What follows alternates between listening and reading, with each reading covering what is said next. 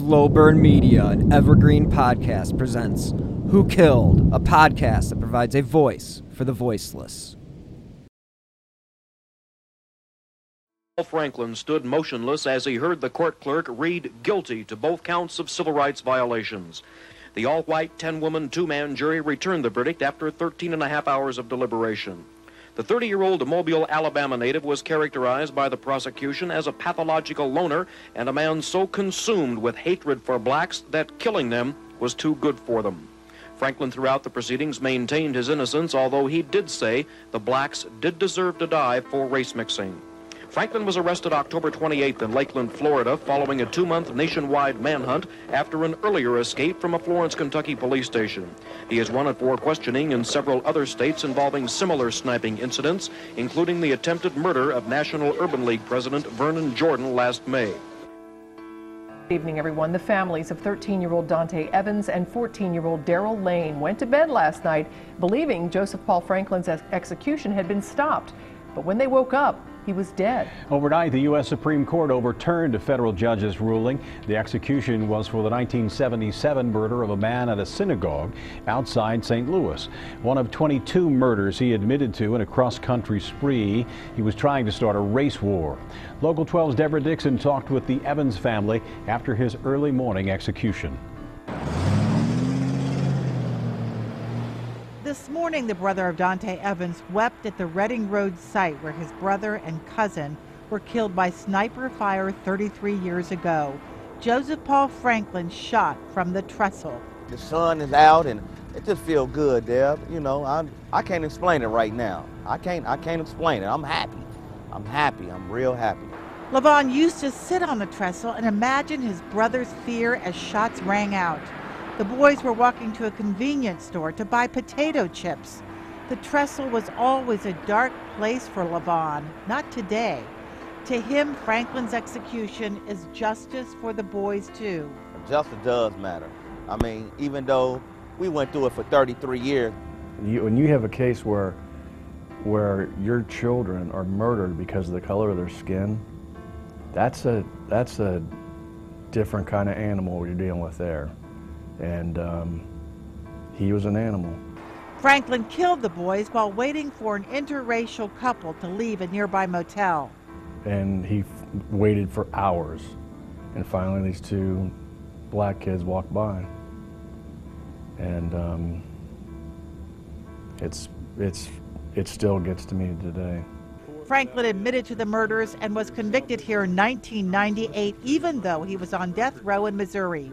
The state said he'd be executed any day, so Deters asked the boys' mothers what they wanted to do.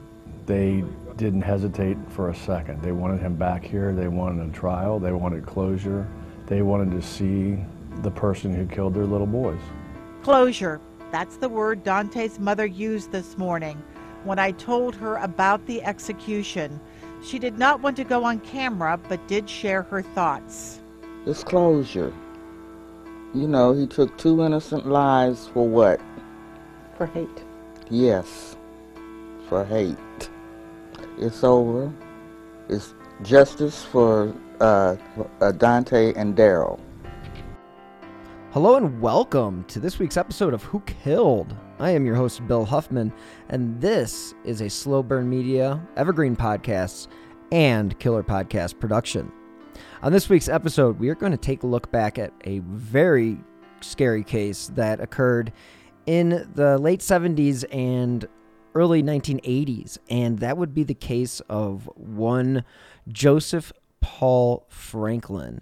Now, Franklin is probably one of the worst serial offenders in the history of criminal offenses because let's just be honest, he was a racist, he was a sniper, and he did not like to actually get up close and personal with his victims, and he would, well, basically hide in a field and commit these awful, horrible, uh, racially motivated crimes. And he did things that you would never imagine any human being being capable of doing. Now, he is known to have killed 18 people And that is a very large number when it comes to the,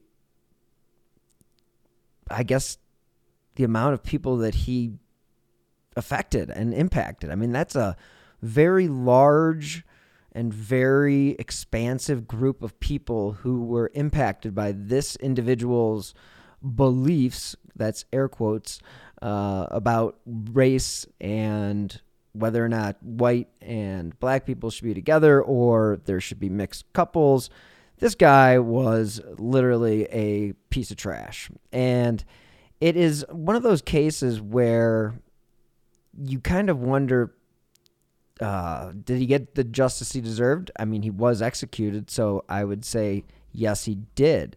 But with the book that I'm reading, I'm reading the book by John Douglas, and it is titled The Killer's Shadow The FBI's Hunt for a White Supremacist Serial Killer. And that's, again, by John Douglas and Mark Olshaker.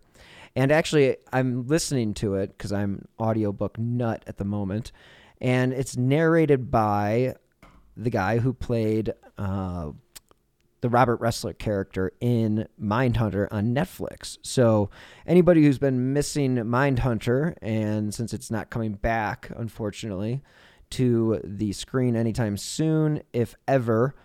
Uh, thanks a lot, Fincher, for promising five years and delivering on two and leaving a whole lot of unanswered questions. I know you're an auteur and I respect your decision making, but that one kind of leaves a bad taste in my mouth, especially since I love all of your movies, which I'm sure most of the audience does as well, such as Seven, Zodiac, uh, Fight Club, just to name a few.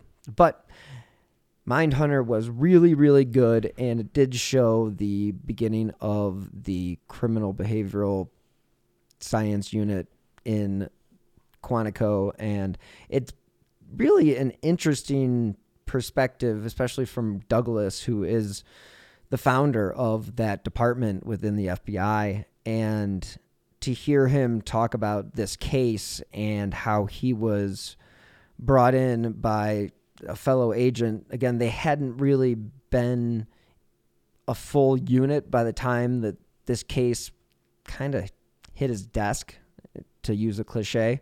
Uh, but it was one of those cases where they felt like we have somebody that we think's the killer. Can you backtrack and dissect him opposed to building a profile? It, it, was a very interesting thing in, in a lot of certain ways, but he did build a profile for this one individual, and it was amazing how much he was able to nail. Now, there's a lot of interesting stuff that goes on with criminal profiling, but this case, again, is mostly about the fact that this guy was just a racist and he literally caused havoc from, I don't know, pretty much the time he was born to the time he died. But the case is really, I mean, the crimes, uh, I mean, this is from murderpedia.com or .org, I should say. And they started in 1977, and this was when he took a truckload of dynamite and detonated it outside the home of a Jewish pro Israel lo- lobbyist, and that was one Morris Amitay and his family. Now, the home was damaged, but nobody was killed. So he decided to bomb another uh, Jewish related facility, and that was the Beth Shalom Synagogue in Chattanooga. Now, he firebombed this place, and he actually did confess to the crime. Then on October 8th, 1977, this is all in the same year, mind you, Franklin hid in a long grass behind a telegraph pole at the Beth Shalom Synagogue. Now, this is where he fired into a group of worshippers and using a hunting rifle was able to kill Gerald Gordon and he injured two others. And he did confess to this murder in 1995. yeah. So this is one of those people that is uh, he was holding a lot of stuff in while he was incarcerated. And then back, let's go to 1978. Murderpedia writes Franklin claimed that on March 6, 1978, he used a 44 caliber rifle to ambush hustler publisher Larry Flynt and his lawyer, Gene Reeves, in Lawrenceville, Georgia. Now, in his confession, this is apparently was in retaliation because, again, Franklin is a very, very big racist, and he did not like the interracial mixing within Flynt's pornographic magazines. So, not that cool.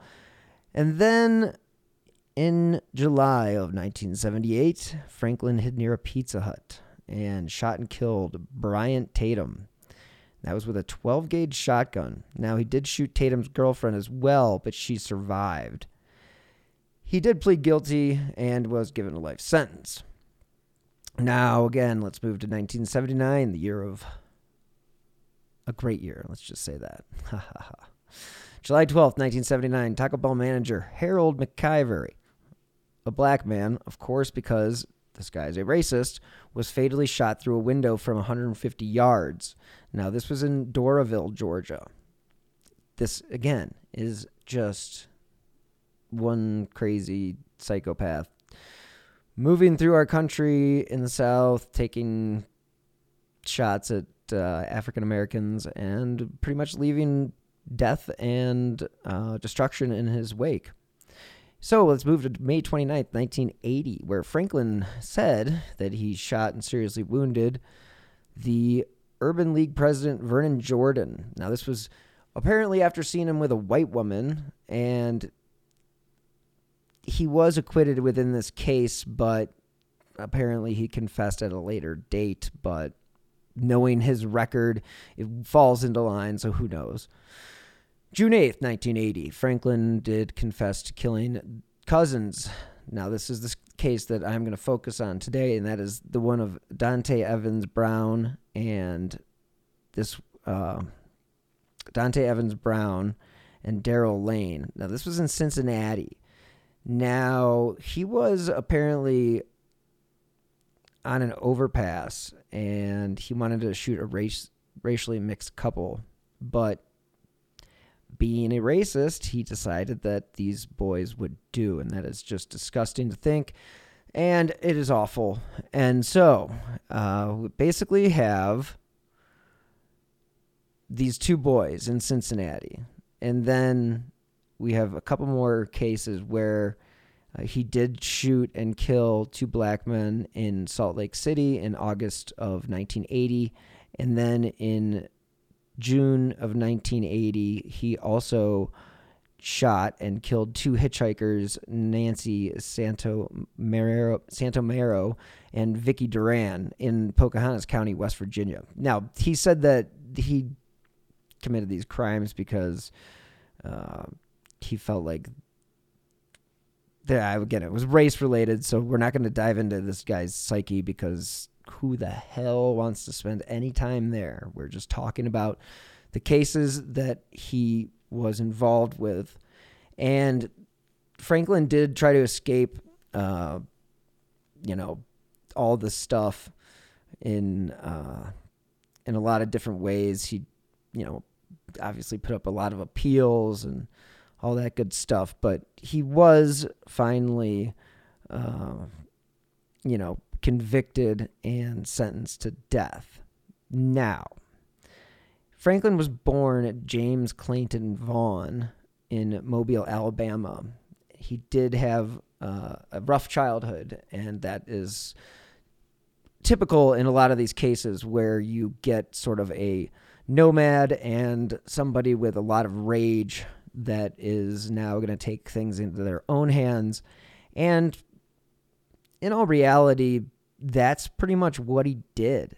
And if you look at the crimes that we just talked about, from blowing up a home to blowing up a synagogue to just straight up murdering people, it is an escalation of his beliefs. Now, he did get involved with evangel- evangelical Christianity, then Nazism. He did also uh, join the People's Party, which is basically the Nazi party, and the Ku, Ku Klux Klan, hmm, the KKK. Pretty good stuff. And so in the 1960s, this is according to Murderpedia, Franklin was inspired to st- try to start a race war after reading Adolf Hitler's political manifesto Mein Kampf. Quote, I've never felt that way about any other book I- that I've read. He would reflect later. It was something weird about that book, unquote. Now, okay, enough about Hitler. Don't want to talk about him. Don't really want to talk about much about this guy, other than the fact that he was a former Klansman. He had a lot of beliefs that did not align with the uh, beliefs of the country, and he certainly um, went out of his way to profess his hate and push that on to pretty much everybody. So, you know, he had three years, 1977 to 1980, where he committed these crimes. so you have a guy that was born in 1950. So, age 27, he decides that he's going to go on his murder spree. Well, it makes you wonder what kind of childhood he would have had or what kind of life he led up until that age 27. Because we know that a lot of these serial killers show things before in their personalities than the age of 27. I mean, it's just part of the way it goes. So, so typically there would be some stuff in his childhood that would stand out, or something that happened early in his 20s that would have caused him to start acting so abruptly. And one of those things was uh, an injury that happened with a two edged sword, and this did take away some of his eyesight. So he kind of became a different person. He got married at the time, ended up beating his wife. He just started following crazy things like the Nazi Party. He did not like the fact that his all white neighborhood was being integrated. He became a member of the Ku Klux Klan. And again, this is also when he changed his name. He shed the last name and any links with his normal life. Federal prosecutors allege that jurors have agreed that he spent most of 1977 to 1980 wandering the South and Midwest, enjoying 18 pseudonyms, changing cars and weapons, frequently dyeing his hair, so often that it came to close to falling out. Along the way, he killed some 13 people in a frenzied one man war against minorities. Now, that again is that's taken directly from an article off of Murderpedia. And that is very clear there that he was climbing the ladder towards more serious crimes. And it was, like I mentioned before, and this is according to the FBI, where Franklin launched his campaign in the summer of 1977, and that started with the bombings. And then, you know, nine days after that, he shot and killed uh, Manning and Schwenn, and they were an interracial couple, and that was in Madison, Wisconsin. Then on October 8th, Gerald Gordon was killed by sniper fire, and he was leaving a bar mitzvah in the St. Louis area. So, again, that's just one of these crazy individuals. Now, his arrest, which luckily, let's just put it this way, uh, June 8th, let's back up few months. On June 8th, he surfaced in Cincinnati, where he, unfortunately, that's where he killed Daryl Lane and Dante Brown. And this was from a homemade sniper's perch that he had created. And these kids were innocent. I mean, they were just literally walking to buy candy from the store.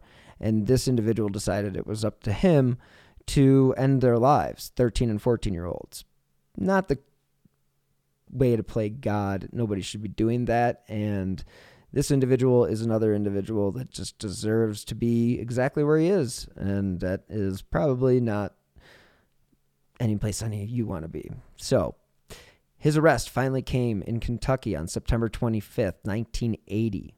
Now, he,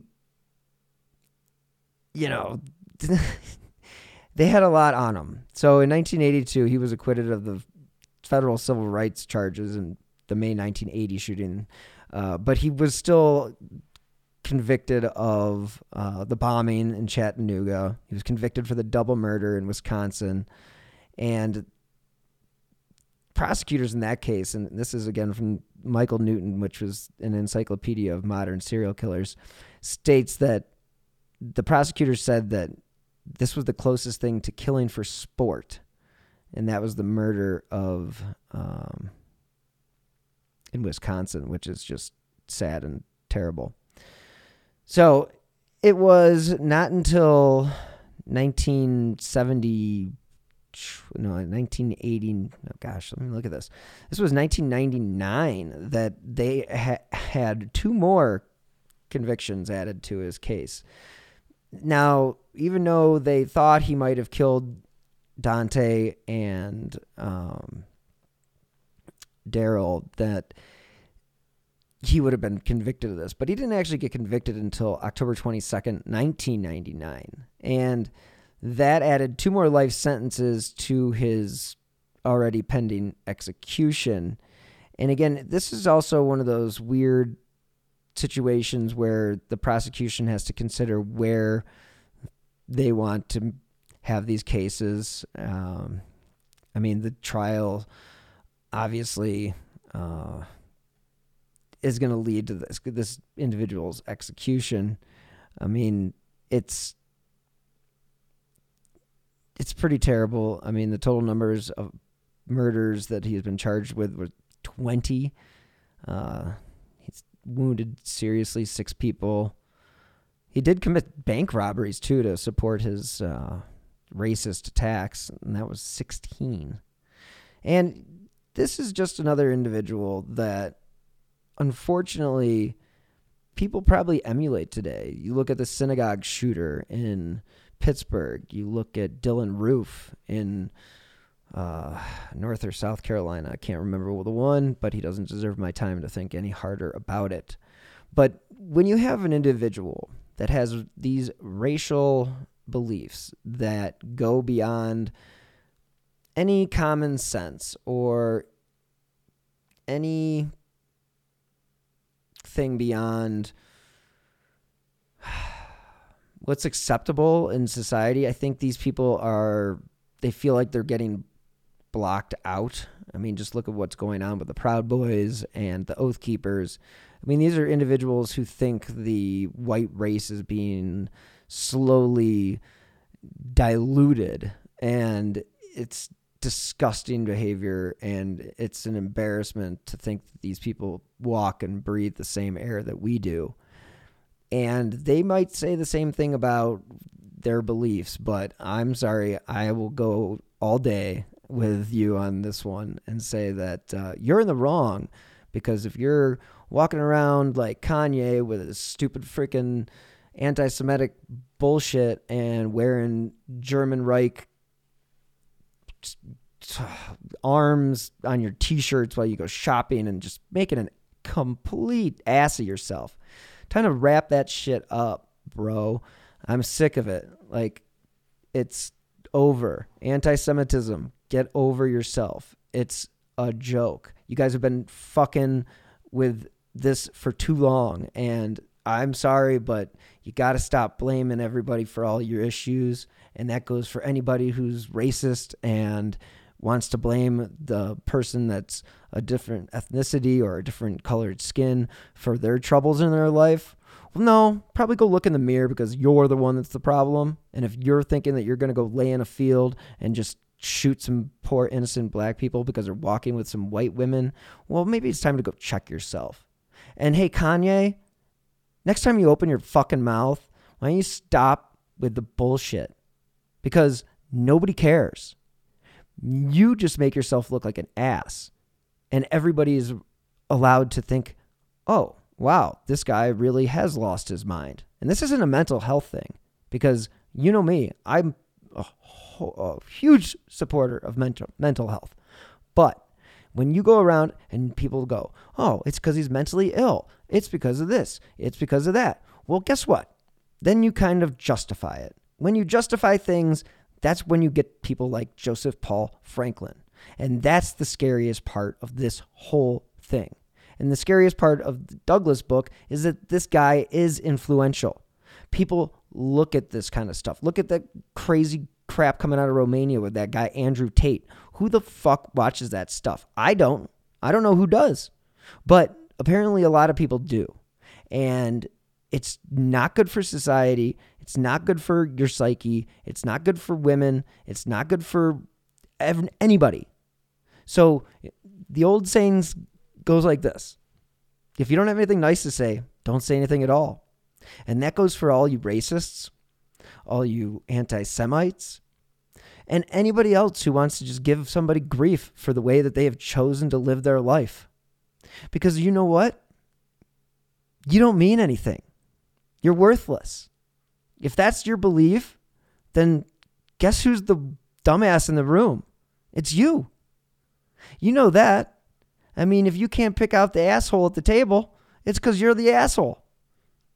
So I'm sorry that I'm standing on my soapbox and I'm getting on a diatribe at the end of reading about this racist who just went around and just killed 18 black people for the fuck of it, heck of it, whatever, pardon my French, but I don't care.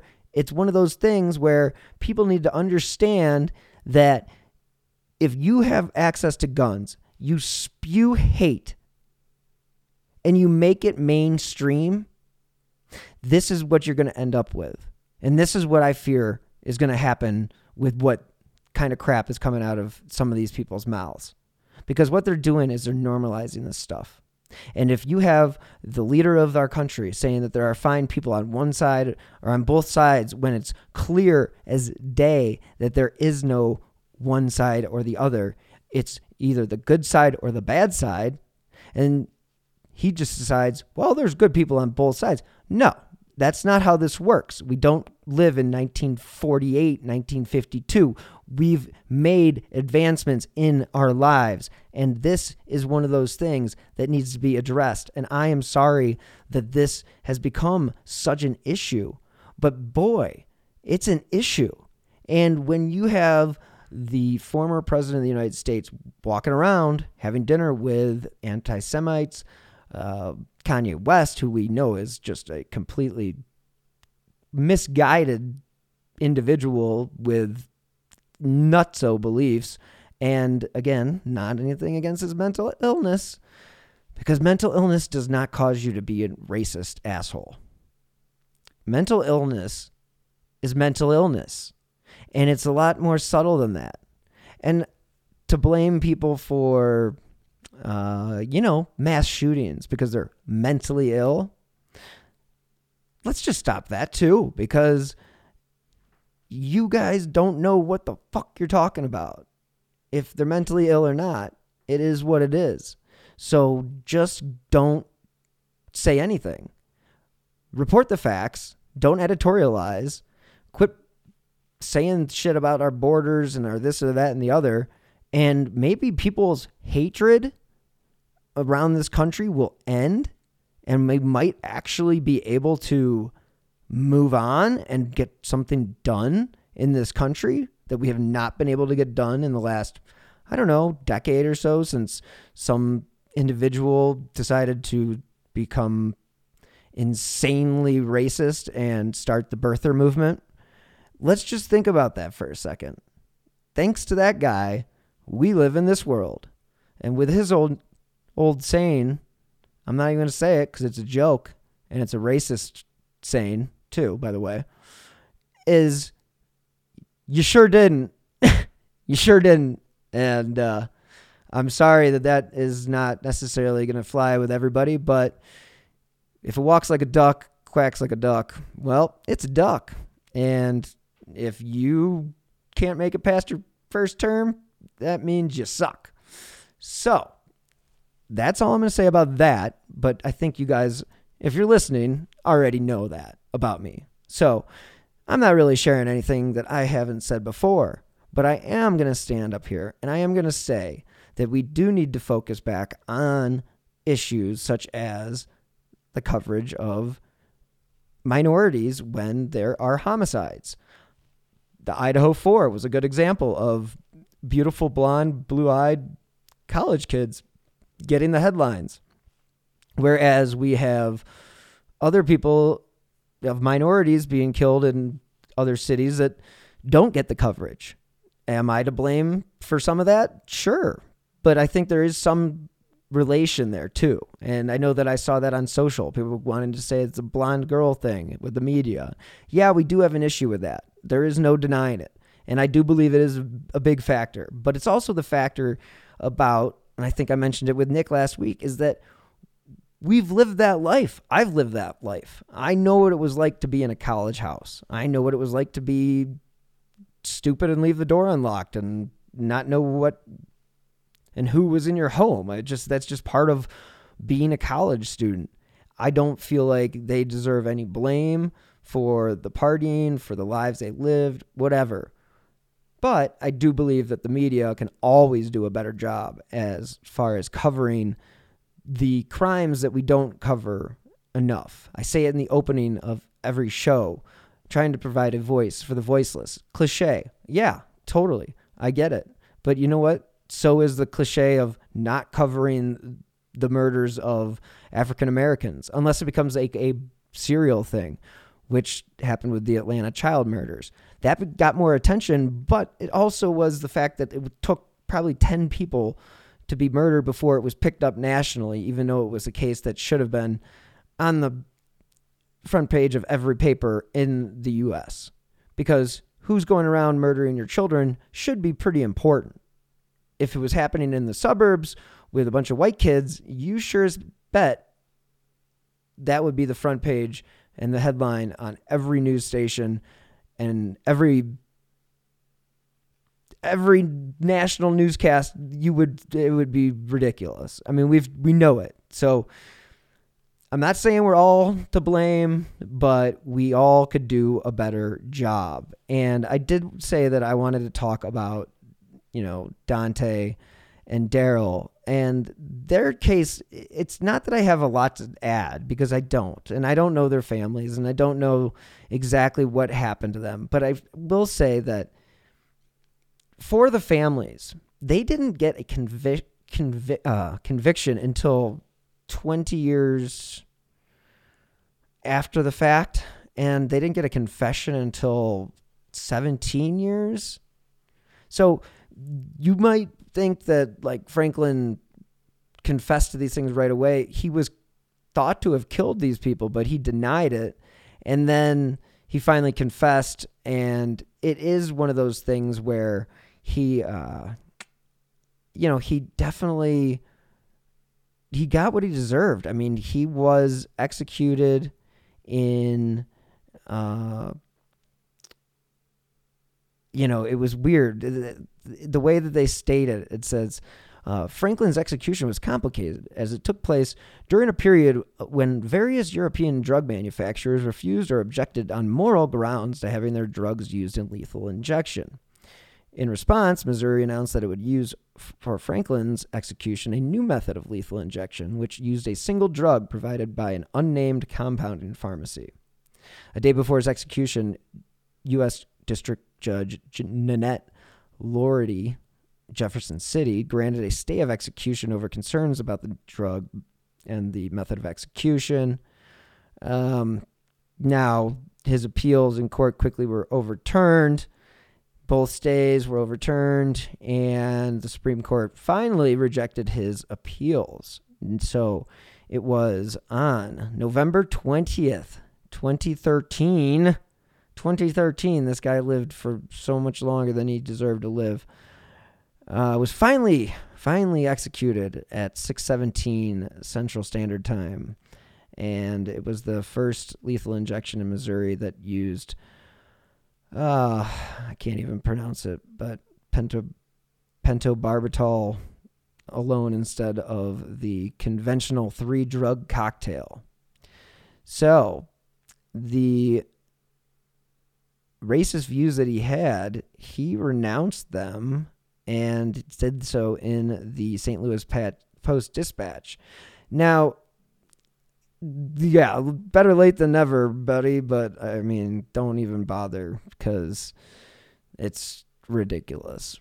So this was one of those guys that got everything that he had coming to him and it is one of those people that will drive you nuts because of the fact that he got away with his crimes, was able to travel the country. Now luckily he did get arrested pretty quickly. He wasn't one of those people like BTK that has you know that lived on for years or the Golden State Killer that got to live free for years. I mean, he basically was in jail from 82 on. So it's a bummer. It took another 31 years to murder him. Well, state sanctioned murder, sorry. Um, but not everybody, you know, not everybody should get the same sort of treatment about the death penalty. This guy deserved to die. And to call it state sanctioned murder may be a stretch. But I know that some people like to use that phrase, but it is certainly a slippery slope. And yes, it can be very sketchy when you don't have all the facts. This guy pretty much was dead to rights. I mean, he had, you know, they had the rifle, they had all these sightings, they had physical descriptions. It's just it, his case. He was done. He was done. No chance. Not getting out. Nothing. That's all I've got today on Joseph Paul Franklin, one of America's biggest pieces of crap. And I feel very sorry for the families who were impacted by this horrible individual. So, on this day, Friday, January 27th, 2023, let's all take a moment to appreciate the fact that this man is now dead. That may have been a bit morbid, but it is what it is.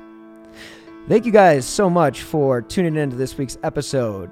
I know I went on a little bit of a diatribe there. It's like the way I like to do it sometimes. And when I get fired up after reading some crap, I will eventually go off on a tangent. And when you're busy with other stuff, well, sometimes uh, episodes like this happen. So you just got to go with it. And I'll be back next week with a brand new episode of Who Killed. And as you know, you can follow me on Twitter at Bill Huffman3. You also can support the podcast with my username at Bill Huffman 3. That's on Venmo. And if you are so inclined, you could also leave a review on wherever you listen to your favorite podcasts. So, on that note, I will let you guys get back to your lives. And uh, as always, stay healthy and uh, be safe.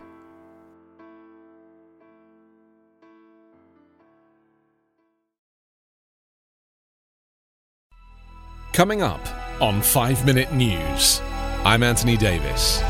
You might think it's partisan because maybe it's critical of one side or the other, but it's not. It's just the truth. And I think that's also something that's kind of unusual for Americans listening to the radio or to podcasts because the news landscape in the States has been so partisan for so many decades. So, Five Minute News is verified, truthful, independent, unbiased, and essential world news daily. Hi, this is Amy and Vanessa from She Goes by Jane, where we shine light on the stories of missing and unidentified women. On November 7th, we're sharing Nahida's story for the first time in a podcast. And this is a story that I thought I knew, but after reading police reports, became more complicated than I thought. When investigators are called to Nahida Khatib's house, everything looks fine. Her purse is on the kitchen table, her cup of coffee is on the counter, and her two year old niece is in her playpen. The only thing amiss? Nahida is missing. Every week, we feature a poem written in honor of the person we're talking about. This week, we're joined by one of our favorite actresses. You might know her from Sister Act or King of the Hill or The Descendants. But if you're like us, you'll know her from Hocus Pocus. She's the much beloved Kathy Najimy. Join us November 7th to hear Nahida's story.